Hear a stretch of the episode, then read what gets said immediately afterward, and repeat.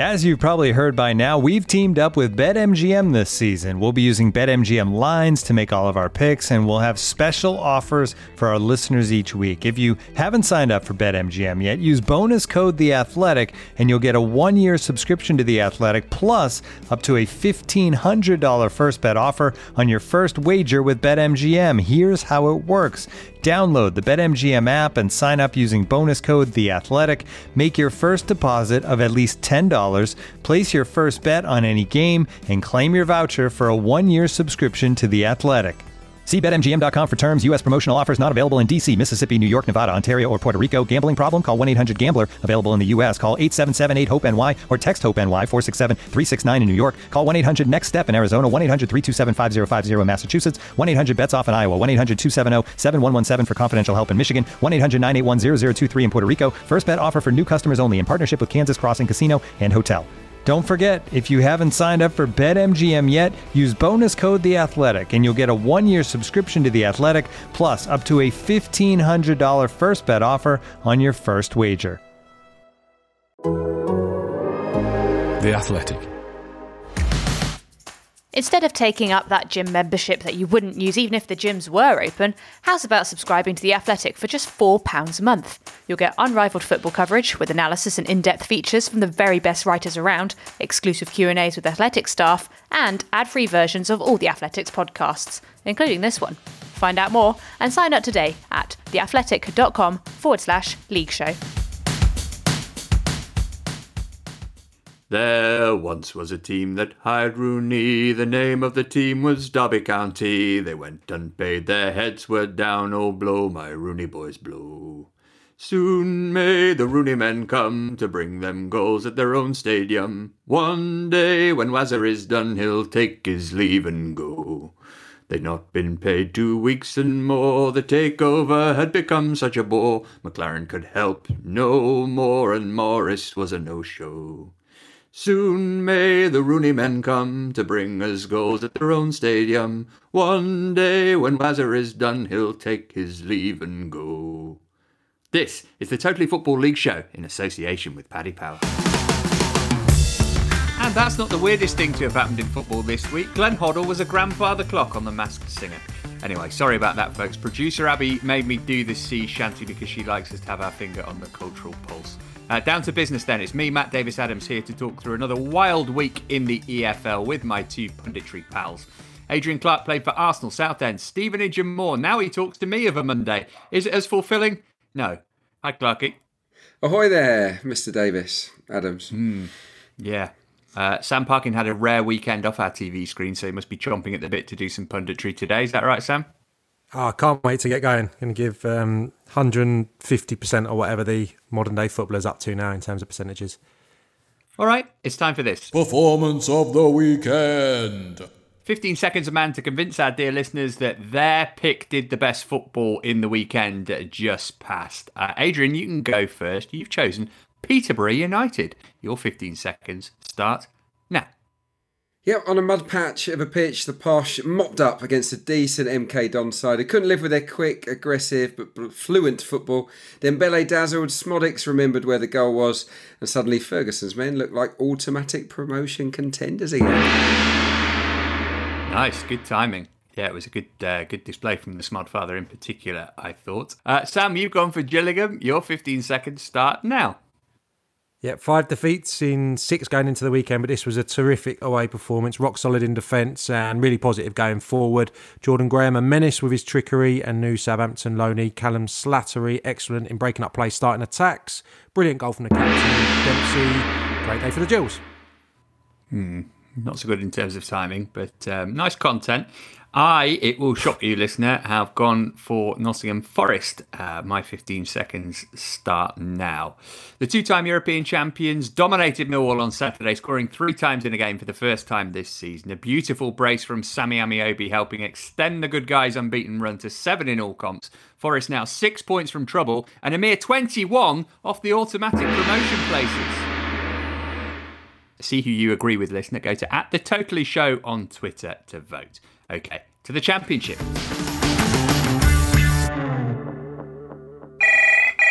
RB Leipzig gift shop? Yeah, Uh, I want to return a player. Uh, he's not working. He was supposed to help me achieve my goals, but I don't think he even knows what a goal is. Ah, yeah. Well, uh, all I can say is that he was just fine working when he was to London dispatched.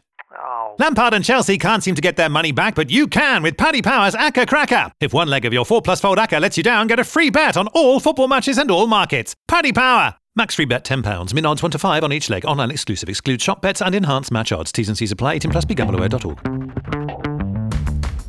This is the Totally Football League Show, part of the Athletic Podcast Network.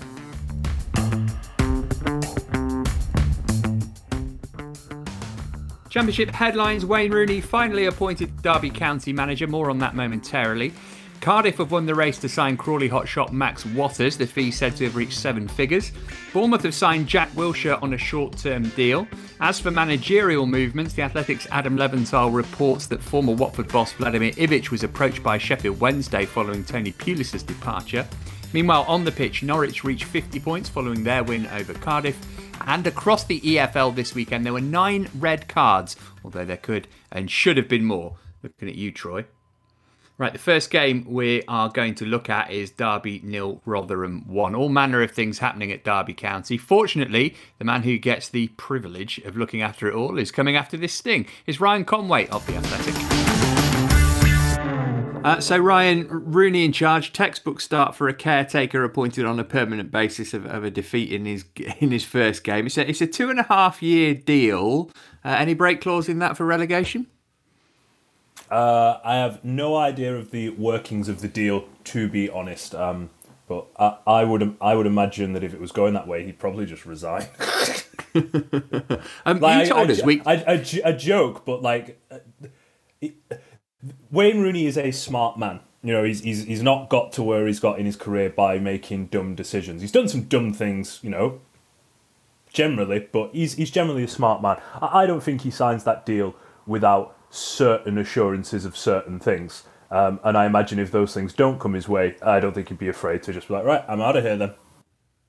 Okay, so one of those assurances seems to have been that he'll be able to sign players.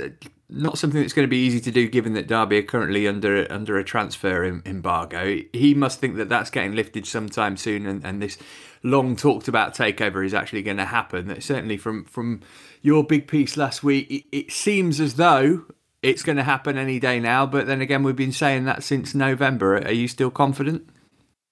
Uh, um, are you asking my opinion if I'm still confident? Yes. No, no, I'm not. Uh, as, as, an, as, an, as an opinion, as just something that, that I feel personally and, and a, just as a gut feeling. Um, no, I'm not. No, I'm not confident. Um, I just, I think you know, people talk about time. You know, Stephen Pearce was on the radio talking about timing. He was talking about um, everything has to be aligned and it has to be right. Rooney was saying these things can't be rushed. You know that. You know, and as, as Slater put in the in our piece as well, you know, there might be money having to be sourced and pulled from from all over the place. My my issue tends to lie with um, uh, the lack of communication. I think from the club. You know, they've they've put out um, two statements. One confirming that takeover talks were underway, and then one 10 days before Christmas um, saying that they were confident it would get done before Christmas. Christmas came and went, takeover didn't happen, club didn't say anything, club didn't communicate anything. That That's bad. You have to do that. You just have to do that.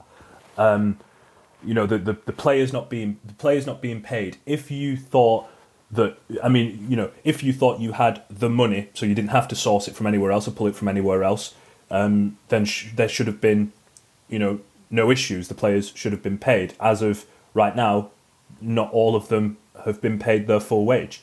Um, so they were just w- w- with everything that they go, oh, it's about time and it's about time, it's about this, it's about that. There are things you point to and go, but what about this? What about that? Why is this happening then? What's what's going on over here? There, there are just there are a lot more red flags starting to starting to crop up. And look, if it, if, if it goes through, then all right, I, I'll have egg on my face. But personally, I, I I just don't feel that confident. Mel Morris's still the name above the door for the moment. He's got a personal fortune of £515 million. Would it not have been in, in his interest, in the interest of the takeover and the football club, for him to just cover the missing wages himself? Or am I being extremely naive and unrealistic to think that that was even an option? Um, Uh, I think a little column A, a little column B. I think um, because I think the longer this goes on, I think you know Mel would eventually step in. Um, I think he'd he'd have to at some point because I believe the EFL can charge Derby if players go unpaid for a certain amount of time. Um, so I think he would he would step in um, and and pay everybody.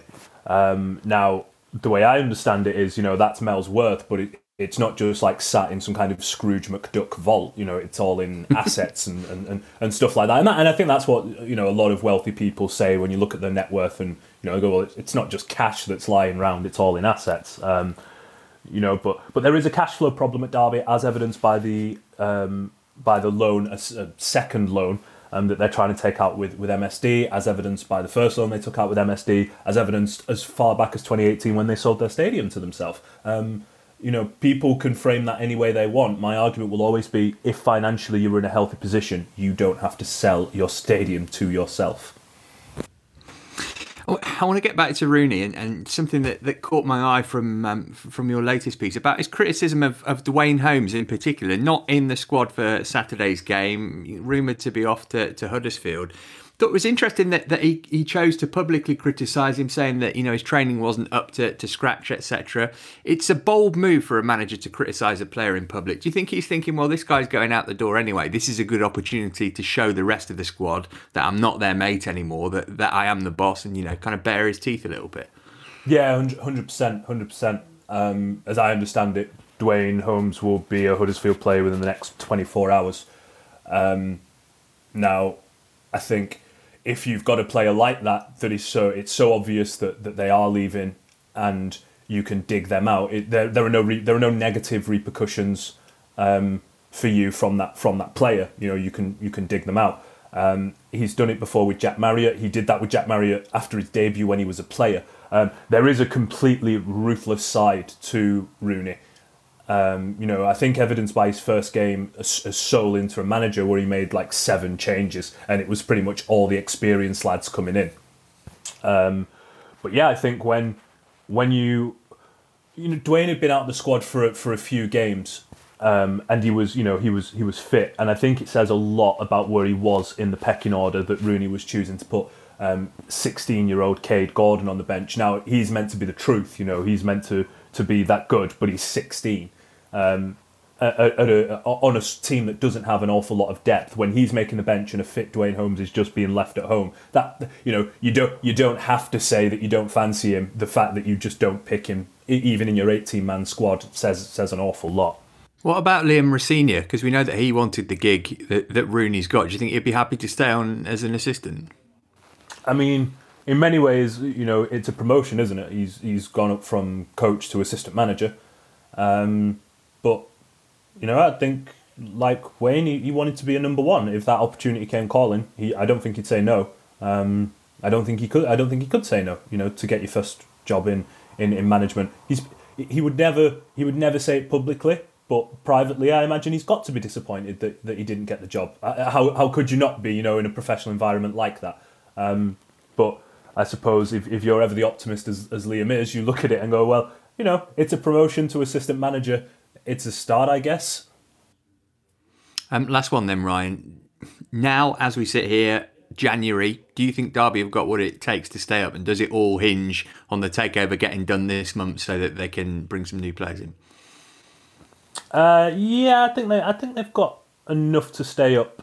Um, but it's man, it's it's going to be so tough because I think you look at Rotherham and Wycombe as, as the two. I'm not going to say they are going to go down, but they are the two favourites to go down. And the rest, when you look at in and around Derby, you look at Derby, Sheffield Wednesday, Nottingham Forest, can even throw Birmingham in there. They're all kind of much of a muchness as a team, and that's you know that's dangerous because you don't look at any one of them squads and think, yeah, they'll pull away, you know, in the second half of this of this season. Um, but Derby have got Derby have got good players. You know, they they have got good. David Marshall's a very good goalkeeper. You know, Nathan Byrne is a really good right back. Uh, Bielik is, is playing really good stuff at the minute in the centre of midfield. Jason Knight too. Graeme Shinnie as well. Fat in that, put all that midfield in there. Um, Jozwiak, I fully believe Jozwiak will be a star in the championship. He has consistency issues right now, and he gets frustrated too easily. Um, and you could say the same about Tom Lawrence on the other side. But the, make no mistake, these are good players. They're quality players. Um, you know, it's it's a squad that is definitely capable of, of getting them out of there. Now they don't have an out and out goal scorer. You're going to have to share the wealth a little bit and spread those goals around, but they're definitely capable. Ryan, you're an optimist. That's why we love you. Uh, thanks for joining us today. We'll speak to you again soon, no doubt. No, don't worry about it. Thanks for having me, guys. Ryan Conway there, the man who drew the short straw from the Athletic. Uh, to the game then, chaps. Rotherham had one ruled out. Bielik should have been sent off. Derby left ruining their own crumminess. Uh, was it a fair result though, Adrian? I think it was a fair result. Yeah, as you as you point out, they had a, a goal disallowed in the first half, marginal offside call. It was difficult to tell whether he was on or off, but no, I, th- I think that Rotherham were good value for their win, and, and Derby Derby just weren't at it. It was it was a sloppy performance. Concentration levels not there. Careless in possession. Interesting, wasn't it, that Rooney made Jason Knight his captain at just 19 years of age. So, so that was that was a fascinating decision on his part. But as for the the performance, it was a bit a bit of a damp squib. But should we be surprised? Really, you look at the season as a whole. The lowest scorers, uh, 14 in 23, five, five at home all season. And I've dug a little bit deeper.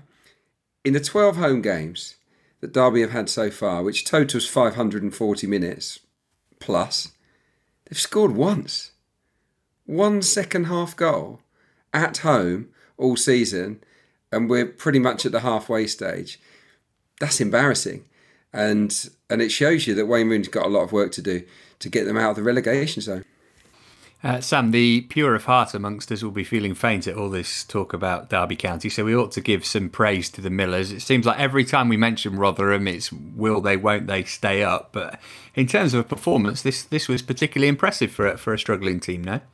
Yeah, r- really um, good performance, and um, I think we've spoken a few times about them getting plaudits for always being in games and, and pushing some of the, the top sides, but not getting the results. But no, I thought they were they were good value, and, and Wayne Rooney said as much after the game. Could have been further in front. Obviously, Wood had that goal disallowed. I think it was rightly called offside for the, the initial pass uh, before Ihiekwe tried to flick one to him. So, no, they got a nice balance in midfield. Obviously, Barlaser, we've spoken about uh, often on the podcast during his previous loan. Crooks and, and Smith always a, a threat. And I think at the weekend, the pitch probably suited them.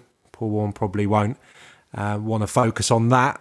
But I thought the, the pitch probably stopped Derby from being able, being able to play. Bielik was their one shining light until obviously he had to be withdrawn. And that usual lack of creativity in Derby's ranks was really evident. And that's where they, they've fall, fallen short this season. He's um, shored them up defensively, but yeah, that, that's a big problem the inability to, to put teams away. And I thought Wayne Rooney a little bit slow with his substitutions as well. So there was a bit of an inevitability, I would say, about that outcome, considering that Rotherham have done it time and time again, really. Um, spoiled the party. So, um, yeah, good result for them. But, you know, Derby's squad clearly isn't good enough and clearly not good enough in, in forward areas and, and needs big surgery, I would suggest. Uh, let's head to the seaside next, or just 1.7 miles from it to be precise. A big win for Luton, who saw off 10 man Bournemouth. The red card in the first half for Jefferson Lerma, probably the key moment of the game. It's since been overturned. I'll put you on the spot here, Clarky. It's just kind of indicative of a pretty low standard of refereeing in the Championship because I can't understand for one moment why this was deemed to be a red card. Yeah, I don't. I don't think the standard of officiating in across English football is great at the moment. I mean, I've been crying out for ages for, for the Premier League to to sort of kick out half of their current crop and, and bring through the next generation. But fans that watch the EFL and the Championship say, well, they're just as bad, if if not worse, at our level. So so yeah, that, I think there's an underlying problem with with the quality of officiating. I think we need to get more more more ex footballers really, and I'm not talking about players that have got had long careers. I'm talking about guys that have maybe come out of the game at 17, 18, 19, um, out before they've started. It's a way in. It's quite a lucrative career, isn't it? Of course, being a being a top flight official, and if there's a way we can encourage these guys to those that fancy it, of course, to to get on the training wheel and, and, and to be ready by the time they're in their mid to late twenties, then I think that will make a difference because for me there's a there's a not that many of the referees seem to understand um, the finite details of, of footballers, uh, and I think most most ex pros, I'm sure Sam would agree, could see could see first up. You didn't need a replay to know that that wasn't a red card for, for, from Lerma. I think he saw the blood. I thought, oh wow, that's a bad one. I'm gonna I'm gonna give him a red, and you can't guess at these things. You're, you're playing with people's livelihoods and, and careers. So um, yeah, that was that was a shocking call. Uh, how about Luton, though, Sam? We, we ought to give them some praise. On to 33 points. Nathan Jones doesn't like harping on about having a bottom two budget, he said, harping on about the fact that he's got a, a bottom two budget. But he's, he's doing a sensational job there. And it's one of those pairings that just seemed to go. You know, he, he didn't have him for him at Stoke, but, but him and Luton are, are like a perfect match. Yeah, I know you're scared of um, Alex Neil, Matt, and I know he's your mate, Clarkey, but I'm really scared of Nathan Jones, to be honest he looks like he's going to like jump on the interviewer and like smash up the, the camera. It's like it's frightening. Is it? Is there ever like? Does he ever mellow? Does he ever plateau, or is that him full blast, Adrian? Because I, I'm really not sure about him. He's an intense lad. He is an intense character, that is for sure. there's only one Nathan Jones. Let me tell you. there's, yeah, he's a unique personality. Yeah, on the game, I thought um, defensively got it spot on, made a change, went to, to five at the back. Glen Rea actually um, popped in the middle of the two centre halves, had to reshuffle when um, the Lockyer had to go off. I think Potts went to, to left sided um, centre half and, and Naismith came on, but a really good defensive display, some top performances. Sluga, who we slaughtered week after week last season, was was brilliant, made some some big saves.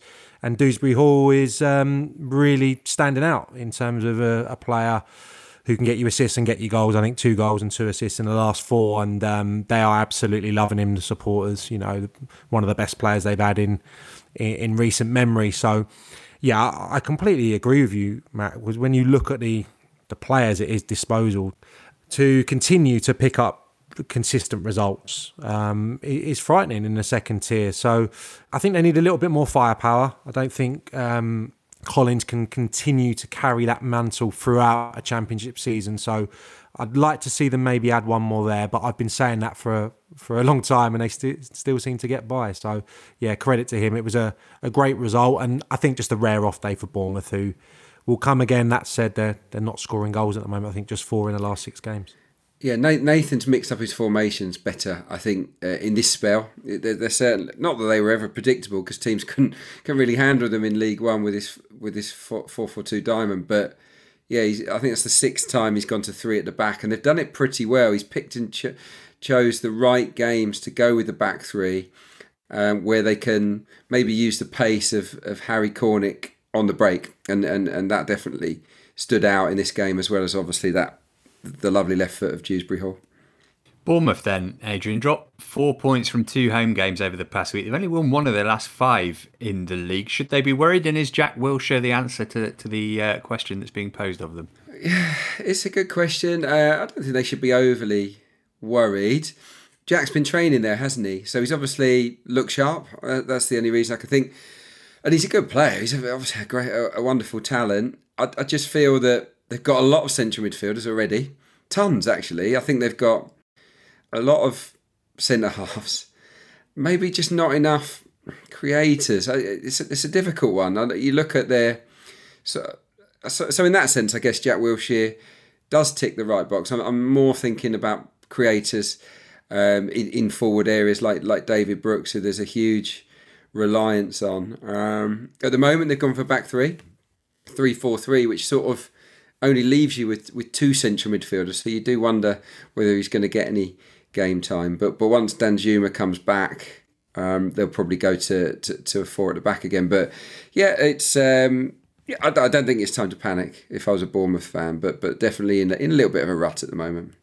Uh, to the world famous City Ground, then. Forest seeing off Millwall in relatively comfortable fashion. I've been allocated my 15 seconds to espouse the virtues of the Reds. Uh, if you want to hear more than that, have a listen to Two Stars. That's the Forest pod from The Athletic. On Millwall, though, we've mentioned their lack of goals before, but problems at the other end too. Only one clean sheet in 10. Um, Sam, were you the chairman? Would your, would your finger be hovering over the metaphorical trigger, or, or would you be paraphrasing the Kaiser Chiefs and singing, I would stick with Rowett? Stick with Gary Rowett. if I was the uh, the chairman sitting in a director's box with a full den every Saturday afternoon when they're getting beaten, then I probably would be getting close to pulling the trigger. But in these circumstances at the moment, I really hope not. I hope he's given an opportunity to to build. I think Gary Rowett. I think if he's afforded the opportunity to bring in some players in, in January and they don't see an upturn, then of course there'll be question marks about his job in the, the, summer at the end of the season because the form is is dreadful. It's woeful. One win in, in 15, and it all flipped on that home defeat against Huddersfield, if you remember, 3 0, where I think that actually flattered Huddersfield on the day, but they've only scored more than one goal once. Uh, in that run of games in the victory at Bristol City. So it is really desperate um, scratching around. I saw that he played um, uh, Zohore, Wallace, uh, and young Parrott as well, and just just nothing really. Zohore was really poor, and you know the fans, you know, question if it's if it's right to continue going with these lone players if the performances are going to be so lackluster. And I think Jed Wallace has to take. I don't think he has to take a portion of the blame right now because he's not producing either. Just one goal and one assist in the last 10, and the goal was a, a penalty against Coventry the other week. So, now problems all over the place really for Millwall. Um, but again, I just think maybe going back to the youth, Thompson, uh, McNamara, who's come back from St Johnstone, giving those two a bit of an opportunity and some new blood in January, and, and hopefully be able to turn things around. But it's not looking good. But I don't see them. I don't see them getting dragged down into the relegation fight. No, Sam made a good point. I think was it last week or the week before talked about potentially ripping up that defence that's been so so dependable for them in in recent seasons. I think that's a difficult situation or difficult call that probably has to has to be made. Really, sometimes you've got to make these tough decisions because the clean sheets have, have dried up big time. As there's too many mistakes at the back. Also, Sam, I wanted to ask you this: Do you think that a club can ever have too many strikers? Now, I say this because Millwall have kind of got six. If you include Jed Wallace as part of a forward line, you got Parrott, seven starts, Bradshaw, eight, Matt Smith, five, Bodvarsson, seven, Zohore, three. It feels like none of them are getting any kind of rhythm. They're sort of in and out. Um, and, very rarely does he ever play more than one striker. Often it's Bradshaw sort of in behind Bodvarsson or Parrott to the left or, or something like that just seems to me he's got six strikers, and there's only really room for one proper proper striker in his in his setup. Should he get rid of some, or, or, or go with two up top? Yeah, he'd probably say that he's afforded all of them enough opportunities um, while he's been scratching around trying to find the right combination. I think I said like a fortnight ago, I thought Bodvarsson and, and Bradshaw had performed well in the game prior to the Coventry one away from home and there was there were signs that it was coming together, and then they were so lackluster again on during that display that he's almost ripped it up and started yeah. searching around again. So, but like too much choice, maybe. yeah. I think the fans are crying out for that, and I think my point was, you know, when you had Morison and, and Gregory in tandem playing up there week after week, you always have a chance, especially in the home game. So, yeah, maybe that's something he has to look at, but it doesn't look like anyone he's got at the moment is the answer. So I expect him to be backed because I thought the the squad was a little bit lackluster going into this season, um, and the way that Gary Rowett wanted to progress things, he'd probably say that he's been a little bit shortchanged. So I think, I hope they they bide their time with him the hierarchy and he gets a bit more time. Uh, let's get some odds, courtesy of Paddy Power, here represented by Abby. We're going to build a midweek ACCA on the basis that one week it will surely come off. Uh, Abby, you're making a selection for us this week. It comes from the championship, I believe. Yes, and I'm very much taking that one day it will come off uh, to heart. and so I'm going for what must be a surefire, right? Um, Norwich to beat Bristol City, and uh, those odds are four to seven. Well, playing it safe. Uh, we'll carry on with that as the show progresses. Looking for an assist with your credit card but can't get a hold of anyone? Luckily, with 24 7 US based live customer service from Discover, everyone has the option to talk to a real person anytime, day or night. Yep, you heard it right. You can talk to a real human in customer service anytime. Sounds like a real game changer, if you ask me. Make the right call and get the service you deserve with Discover. Limitations apply. See terms at discover.com slash credit card. On Apple Podcasts, Spotify, Smart Speaker, and now ad-free on The Athletic. This is the Totally Football League show with Matt Davis-Adams. Uh, let's have a look at some transfers, though, that have happened since last time we met. Max Watters to Cardiff, we mentioned this already. 13 in 15 for Crawley this season. Um, Adrian, can he make the step up? And, and do you think Neil Harris's job depends on him doing so to, to some extent? yeah, I don't know whether Neil Harris will get enough time to see the benefit of the signing, the way that the form is going. You know, he talked he talked up how proud he was of the of the performance at the weekend but it felt like the cries of a of a coach that was sort of desperate to to be positive, even though they were they were you know, a, a, distant second best to Norwich. Really, I, I, thought anyway. So they're not in good shape, and I think he's he, yeah. I really like Neil Harris, and I think he is a good manager, but but he must be on the line. Um, it feels like not a desperate signing, but it feels like a, a bit of a stretch, a bit of a gamble because let's let's face it, this lad has played half a season in League Two for a very attack-minded side and done brilliantly, no question. He's he's been sharp as anything, scored some great goals, but it's half a season. He's never he's never you know proven himself at that level. He could be the next Jamie Vardy. We don't know, do we? But um, it, it feels like they're clutching a little bit with with this signing and. Crawley, probably, I would imagine Crawley, although gutted to lose him, to make that kind of profit in such a short period of time is a, is an absolute no brainer for a player that could turn out to be a flash in the pan. Uh, ben Whiteman to Preston from Doncaster. A few clubs looked at him. Preston got it done. Should cheer Alex Neil. We've spoken previously about how he's not been massively backed in the transfer market. Sam, I'm sure this one caught your attention. Bright Osayi-Samuel signed a pre-contract to join Mesut Ozil at Fenerbahce. QPR say he'll stay with them for the rest of the season unless the clubs can reach an agreement for his early release. You, you, want to try and do that, don't you? Because you don't want a player whose whose mind's going to be elsewhere for the second half of the season. What you want him to? They want him. You want him to strike up an agreement. Yeah, wouldn't you think so? Is he not just going to be worried about getting injured and, and his his mind will be wandering to Turkey rather than London? Yeah, quite possibly. I think I think in the summer everyone was a little bit concerned about his attitude, and he's done really well in the last couple of months. I, w- I would say been some good performances, but but yeah, it seems a little bit strange.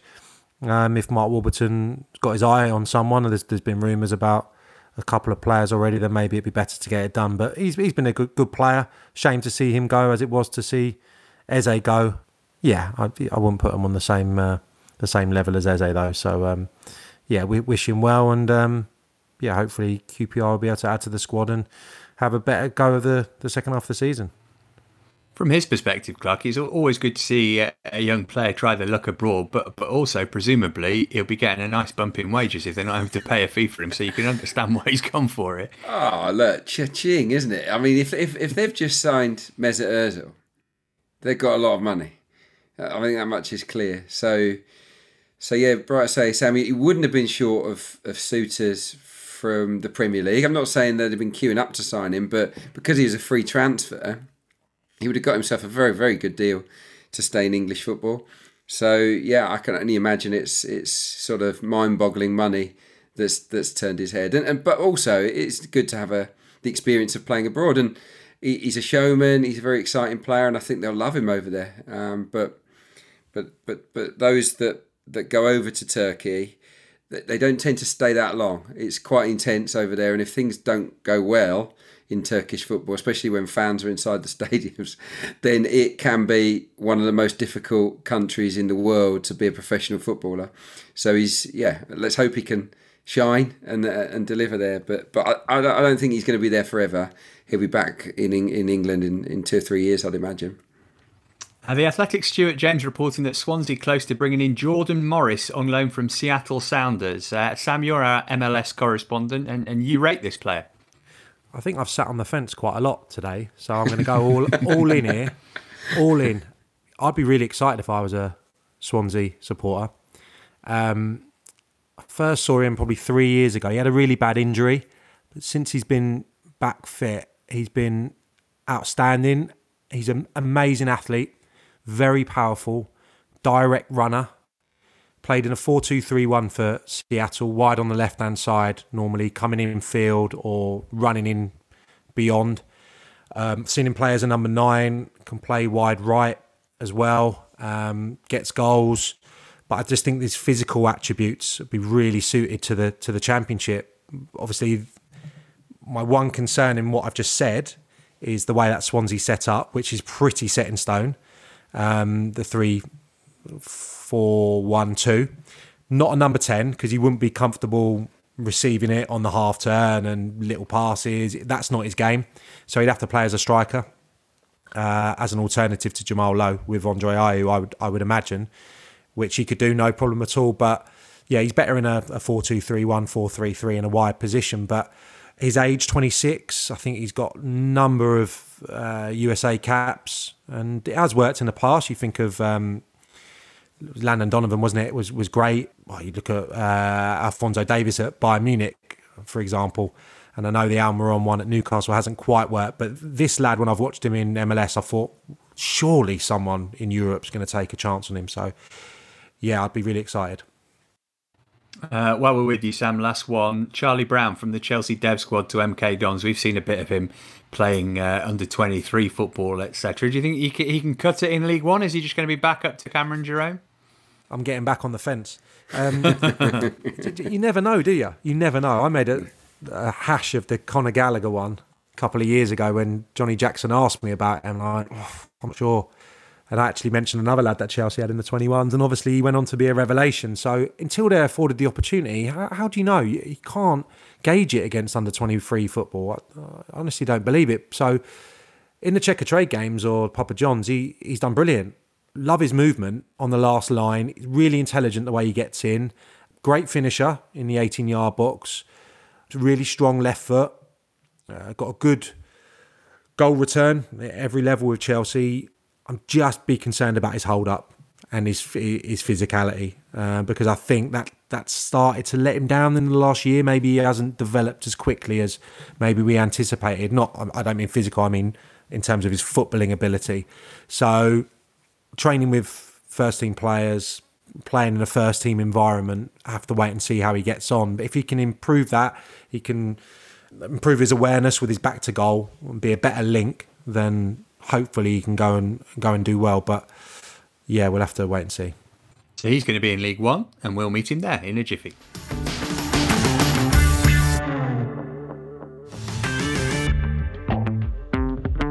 This is the Totally Football League Show, part of the Athletic Podcast Network. League One headlines Shrewsbury boss Steve Cotterill recovering in hospital, having been admitted to intensive care following a positive COVID test. Get well soon, Steve. Uh, on the pitch, Hull missed the chance to close the gap on leaders Lincoln, who didn't play this weekend. The Tigers drew with Blackpool. The teams in third to seventh all won, with Sunderland moving up to eighth following their victory. And we're big fans of Jimmy Floyd's face mask slash chin warmer.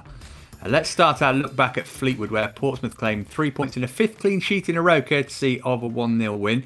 Pompey hadn't played since December the 18th. Fleetwood, their first match under interim manager Simon Wiles. Uh, we all picked Pompey to go up in our predictions the other week, Clarky. What is there that can stop them, do you think? I guess injuries, COVID running through the club, that kind of thing. But in terms of on the pitch, they're looking terrific. They do. They just look really solid, don't they?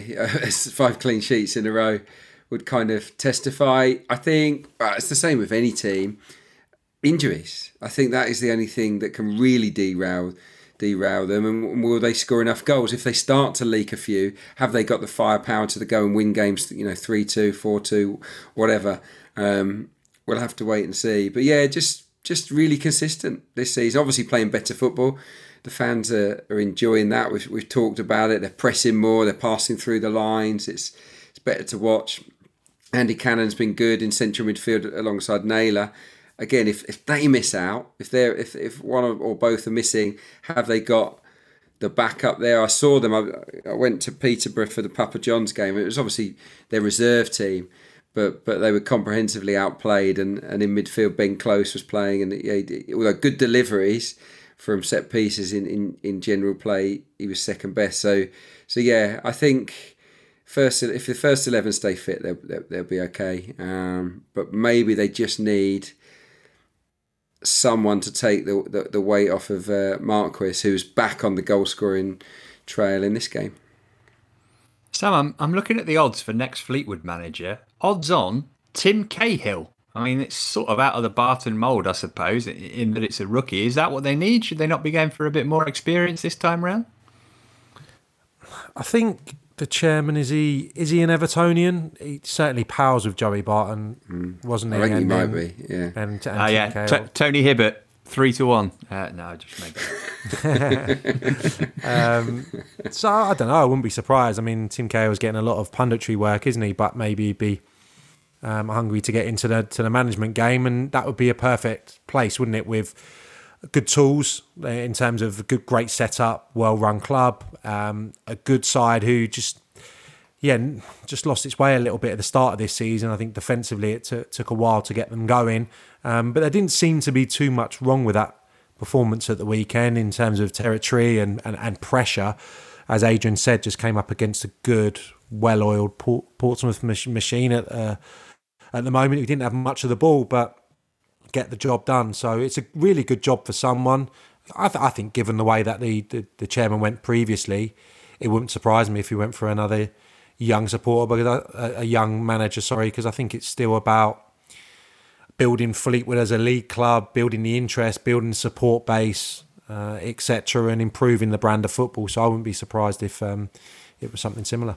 Isn't it the perfect time to appoint a rookie, Matt? Really? I mean, they're not going to go down. Absolutely no chance. Um, could go up if things kickstart because they've got you know they've got decent players and they, they play some lovely football. In this match, they played some really good stuff between the lines. So I think it's the perfect if you if you're inclined to go with someone that's a bit of a name, that's young and fresh, that could turn out to be the next big thing.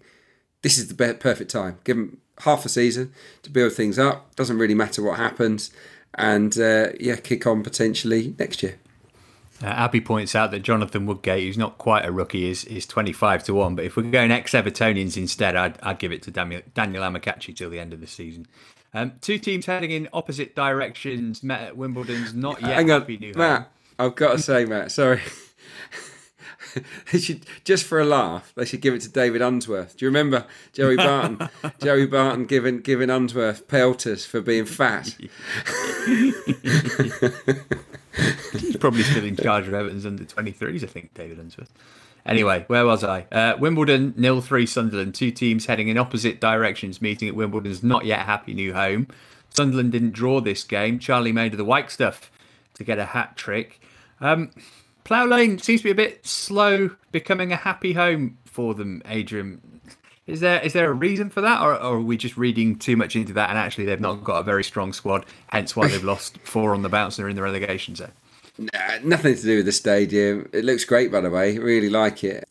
Yeah, can't wait for fans to to be inside there. No, I, I just feel Wimbledon are short on defenders, aren't they? I think the manager Glyn Hodges said he's only got three fit centre halves, doesn't have a lot of experience in his team, full stop, does he? And I just feel that they were sort of outnoused a little bit in this game, and also probably the, the gap in quality, as there should be really, given the the budgets um, at Wimbledon and Sunderland. I think that that was exhibited for much of the match, quite even. Wimbledon had their had their moments. I quite like Longman's good. He's bright, and, and, and we know that Pigott's a quality player. But but yeah, just just in central midfield and at the back, they were opened up at, at key times. They scored some good goals. I thought. I thought Sunderland. Um, the stats aren't good. Obviously, six losses uh, out of the last seven games. The other game was drawn, so so they're they're in rotten form. But I don't think this was a rotten performance. I really don't. Uh, Sam, Lee Johnson said all he wanted in the second half was an A grade attitude from his players. We've had a, a light-hearted dig at, at, that kind of statement from him before, but he's looking more and more like a really good appointment from Sunderland. He seems to have uh, found a way to make them click.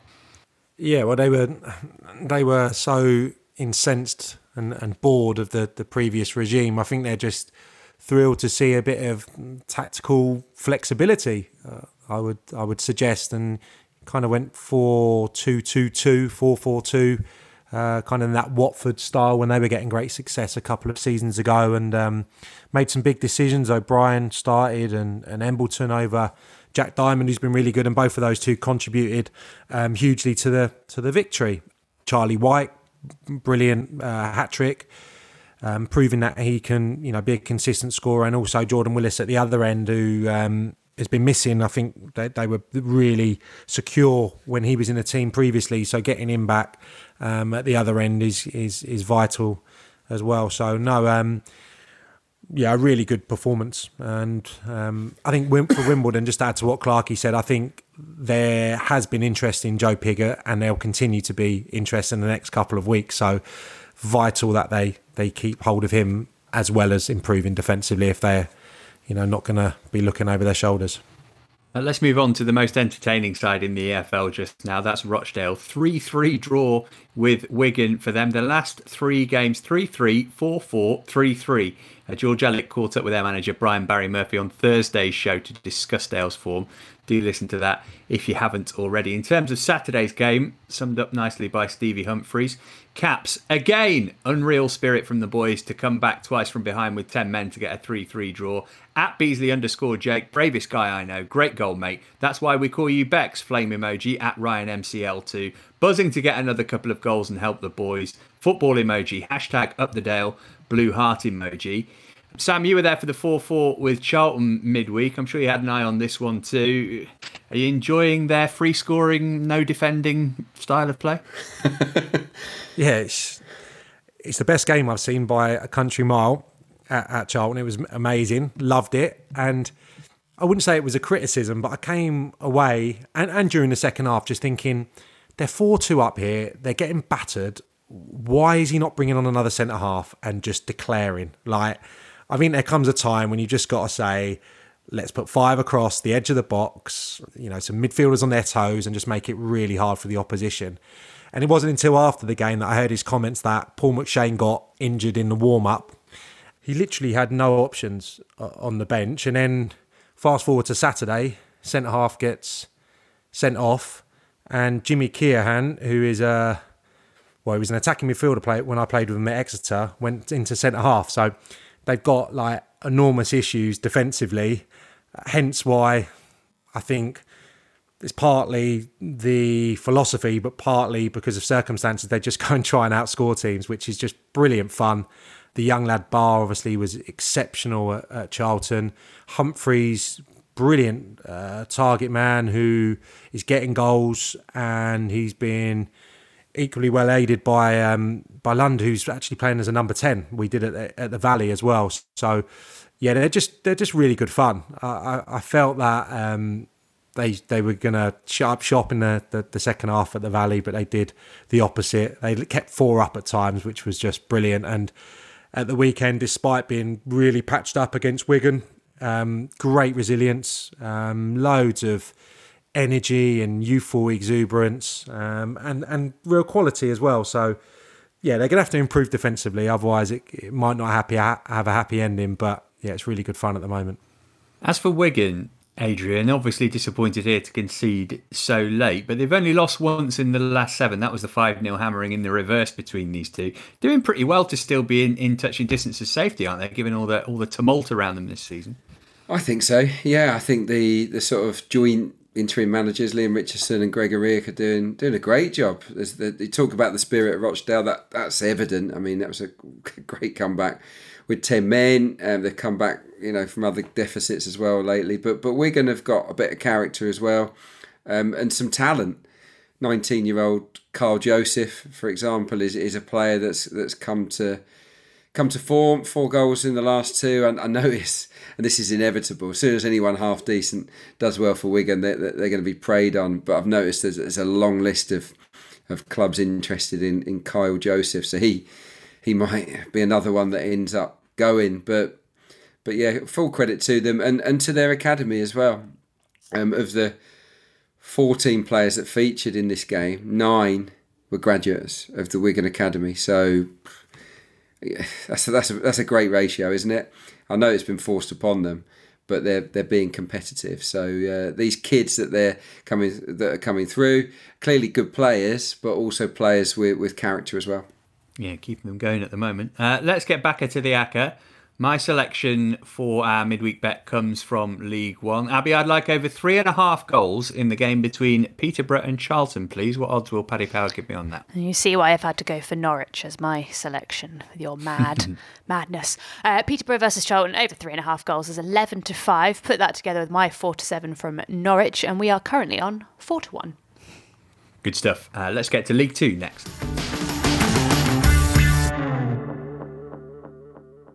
This episode is brought to you by Michelob Ultra, the official beer sponsor of the NBA. Want to get closer to the game than ever before? Michelob Ultra Courtside is giving fans the chance to win exclusive NBA prizes and experiences like official gear, courtside seats to an NBA game, and more. Head over to michelobultra.com slash courtside to learn more. On Apple Podcasts, Spotify, Smart Speaker, and now ad free on The Athletic. This is the Totally Football League show with Matt Davis Adams. League Two headlines. Plenty of relegation six pointers this weekend, but Barrow were the only side to take three of them in the bottom half. In fact, Leyton Orient, the only other team in League Two to win at the weekend. Means it's incredibly tight, just five points between first and ninth, with another five between 18th and 24th. Uh, lots of draws in League Two. The pitches far from perfect. Is there anything to, to read into that, Adrian? Do you think that there are loads Um, of draws? I don't think. I don't think it's to do with the pitches. It was the most boring weekend, maybe, in League Two history, wasn't it? Let, let's not let's not pull any punches here. It was shocking. I wish I'd bet under two point five goals in every game. You'd, you know, I, I needn't turn up for this podcast if I'd done that. Um, but the, it, yeah, it, I, I don't know. Is it fatigue? Is it lockdown fatigue? I mean, I have to say, and, and I love football, really love it, and and I'll always watch it when when I have time to, but it it's not as much fun at the moment, and and and the fact that it's behind closed doors must be getting to the players. It just feels like it's a training game, a training game. They're not training games. We we know that, they know that, but it just has that feel of of a, of a dead match. It's a little bit soul destroying, and I just wonder whether there's a lethargy across the division, really. And obviously, there's been huge disruption as well through players getting COVID, opponents getting it, and then they're having to have breaks. So no one's getting into, into any kind of flow at the moment. So I think it's a, it's a cocktail between between those really. The, the bad pitches that that's there every year. Um, so yeah, it's it's yeah it's, it's it's a real shame. I felt when we had 1,000, 2,000 fans fans in, it was starting to really pick up, and it, it's it's it's a real choker that we've gone backwards. Yeah, Sam, you go to a lot of these games behind closed doors. Have, have you noticed uh, the kind of enthusiasm, maybe the quality, maybe the intensity dropping over these last few months? Um, Difficult to say when you've just been and watched a 4 4 the week before, I yeah, suppose. I mean that's given me a, a real uh, necessary pick me up to be honest, because I've been really struggling with I've been struggling with the Premier League games as a, as a spectator on the TV. I've I can't tell you that I've sat through 90 minutes of, of any game really. Um, when you get there in terms of being a commentator, co-commentator, as you you two guys know, you focus in on the tactics and on the skill and all that, and you go into game mode, and that is still as much. Uh, I wouldn't say it's as much as a thrill as, as always, because obviously the atmosphere always brings the spectacle up a notch. But I'm really enjoying getting out to the games. What you do miss, I suppose, and what is evident is you don't get those big spells in games. I've said this consistently when the goalkeeper's getting peppered and the box is getting peppered, and you can smell the goal coming. That's the biggest thing that I'm missing, and the and the the biggest obvious gap that I'm seeing. So, um, so potentially that the players will be struggling with that. We're struggling without having an, an atmosphere to, to feed off, negative or positive. Um, you know, sounds and and chants from the crowd always heightens your senses and, and did when I was a player and inspired me. So, but yeah, in, in terms of me going there, it's I think is a little bit different because your your game face comes on, doesn't it? And you can focus on just being at a game of football rather than being in the house and and and watching, I suppose a a product that's a little bit sub what we're used to it being at the moment. Uh, anyway, let's talk about some League Two games. Barrow won, Scunthorpe nil. Barrow, the big winners from the weekend. Uh, their goal coming from Josh Kay. Concerning concussion for, for Luke James, 15 minutes of stoppage time. It looks as though he's okay, thankfully. Barrow's first win since Boxing Day. Clark, have you no, noticed much difference in how they're going about things under Michael Jolly as opposed to David Dunn? Um, I don't know, a bit, bit maybe a bit more uh, flexibility tactically. I think they started with a back three and then after James came off, it went to, to 4 4 2. It still plays some lovely possession football. Yeah, some really well constructed moves. They used the full width of the pitch via those wing backs. But what impressed me actually about them in this game was the goal. But the goal was a really direct piece of play. It was go from one end of the pitch to the other as quick as you can. Really smart counter, beautifully taken. So, yeah, I, I think they'll be fine. Look, Barrow's home form is strong. They've only lost twice up there in Cumbria, and that I think will save them come the end of the season. Um, I know that the league position is a little bit precarious, but I think they've got enough goals in them to to get themselves up towards mid-table. I really do. Uh, Scunthorpe, Sam, another defeat for them. They've had eight managers since 2018. Will they get their cocks out in a bid to stay up? Uh, no, I wouldn't think so. I think just going over um, what we've said already on today's podcast. I think the circumstances this year, I know they were affected early part of the season. Scunthorpe didn't play, I don't think, for for um, a couple of weeks or something. So, and if you look at that combined with the budget and um, you know the lack of real quality in that squad, um, I, I, would suggest they'll persevere with him. And there's, there's teams down the bottom of that division. I see, you know, in in in more trouble than than Scunthorpe. I think they'll pick up enough results. I think we've spoken about Eisa and and Gilliead has been two kind of shining lights in that side, but obviously need to find a few more goals because the the tally suggests that unless that picks up, they're gonna they're gonna be down the bottom. Yeah, they, they lost Van Veen, didn't they? It's sort of a maverick. It's a natural sort of match winner for them. I think he's only made three starts, and they won two of the matches that he started. So I think losing him was bad. What I'll say for Scunthorpe fans that are feeling really sort of miserable is that it's in their own hands in many respects. Stevenage, Southend, and Grimsby all to come at home. So that that that might make or break their season. Really, they did lose all of the corresponding away fixtures, so up against their rivals at the bottom, they've not done well. But but that's an opportunity, isn't it, for them to to get themselves out of this hole. Uh, final game we're going to focus on this week saw the points shared between Bolton and Cheltenham after goals from Alfie May and Eoin Doyle. And we speak a, a, lot about Bolton, Sam, but Cheltenham haven't won in the league since the start of December. Uh, what, what's happening with the uh, with the Duffmen? I think some important absentees, Hussey and um, my former teammate Liam Sercombe, not not been available. I think the the most alarming thing is the lack of goals two in the last six matches um, for a team that we spoke about last year having such uh, an array of options in attacking areas. There's no one you can really um, bet your bottom dollar on notching at the moment. I think George Lloyd's had opportunities not scoring. Alfie May hasn't been as consistent as maybe we thought he would be at that level. So that's a big problem. And um, I was going to ask Clarkey this earlier actually, but it uh, escaped my mind um, losing points from winning positions um, is happening a lot.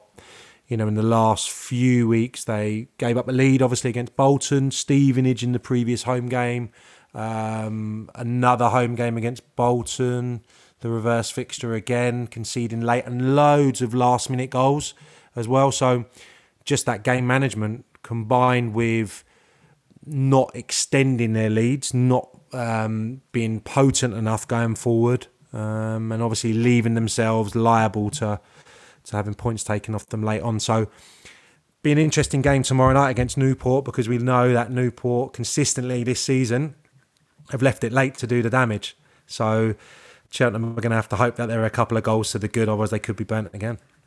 Yeah, they've got one of the worst records when it comes to um, having a lead and holding on to it. They have um, scored the first goal in 14 games, but only converted eight into victories. So they've sort of squandered six. It's it's among the worst uh, records, but um, but yeah, I, I think they'll be fine. A big week as well, isn't it for for Cheltenham? They got they got Newport and then Manchester City to come. And and in this game, by the way, they were lucky against Bolton. I, I thought Bolton swarmed all over them. So um, yeah, I think they'll be very pleased with the point.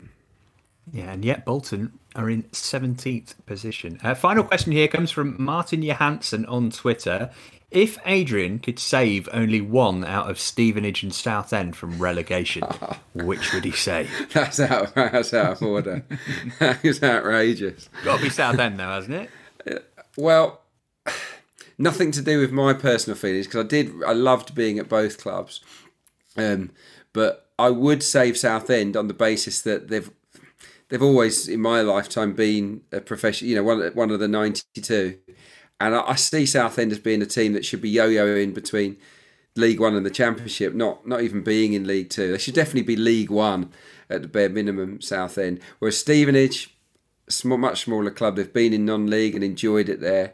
Um, it wouldn't be as disastrous for them to drop out um, as it would be for for Southend. But that but that said, I, yeah, I desperately hope they both survive. Thanks for that question.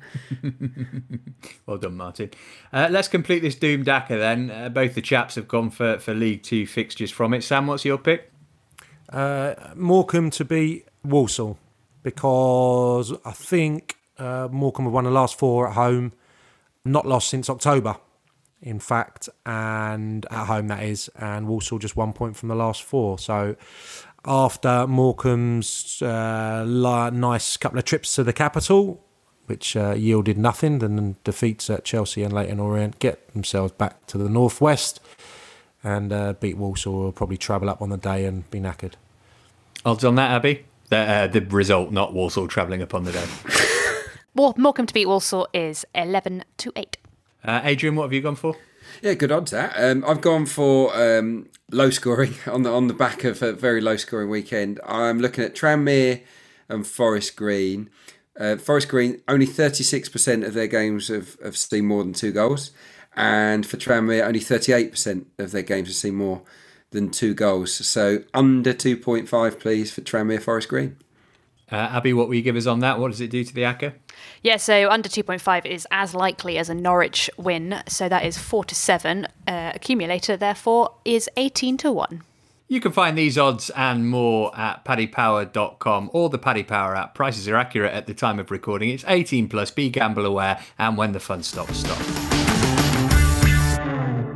Uh, right, before we go, as it's just the dynamic duo with me today, we'll revisit no one's favourite quiz, loosely titled Stuff That Happened to Sam and Adrian in Their Playing Days. Uh, Adrian, you're up first this week. Here's your question. We all remember with fondness the goal that you plundered for Southend in the Shrimpers 2 1 win against Shrewsbury back in August 1998. Uh, in said game, a current EFL manager came off the bench for you in the 78th minute. Name that manager. Oh, God, goodness me. 78th minute. Real steal potential here if you don't get it because I think this is dead easy. Is it dead easy? I've got such a bad, such a bad memory. I really have. I should know. It. Well, Nathan, Nathan Jones. Is correct. but yeah, bit, bit of a uh, bit of a dolly that one. Uh, Needed Abby to Luton, change the question during the podcast there, didn't we? Uh, yeah. My goal in that yeah. game, by the way, can be seen on YouTube. It was quite a feeble effort, but it was the, the teammate flicked it up onto my thigh for me to knee into the air and then volley over the wall. So it was quite an unusual goal. Um, but yeah, the goalkeeper, goalkeeper definitely did me a favour. We'll maybe try and get Nick to tweet that out from the um, Totally Show account, maybe. Um, Sam, here's your question. Speaking of Luton, We're coming up to the 13th anniversary of your stoppage time equaliser for the Hatters against Leeds in a League One game. Uh, 11 minutes after you stepped off the bench in said fixture, Leeds made a striking sub of their own. The forward they brought on has scored at a World Cup, won domestic cups in England and Scotland, as well as lifting the now defunct UEFA Cup Winners' Cup. Name that striker. For Leeds. Yep. No, Loads of family members also play football. Uh, Rod Wallace. Played for one of your old clubs. No idea. Rod Wallace wasn't playing in 2008, by the way. it was a joke. No idea. oh, come on. I really think you can get this. Adrian, can you steal? No. Scandinavian. Thomas Brolin. Played for Rangers, played for Chelsea, played for Sunderland. I once made him a cup of tea. He has one Saw sugar Andre in it. Flo. Yeah. I honestly thought you'd have remembered that. He's like quite a big name. No, we're not like, hey, I'm sharing I a picture with Andre Flo. I should have done because I think it was um, Dennis Wise, and I think he probably called me an obscenity when he saw me in the tunnel after the game, considering I'd notched the equaliser. So yeah, I probably should have got the Chelsea connection. Uh, that was fun. Right, that's it for today. Ali and George will be with you on Thursday following the midweek fixtures. We'll be back same time, same place next week. But for now, from all of us here, it's goodbye. You've been listening to the Totally Football League Show, part of the Athletic Podcast Network. Keep up to date with everything Totally at thetotallyfootballshow.com and by following at The Totally Show on Twitter and Insta. Check out all of the Athletics football podcasts on Apple, Spotify, and all the usual places, or listen ad free on the Athletic app. The Totally Football League Show is a Muddy Knees media production and sponsored by Paddy Power. The Athletic.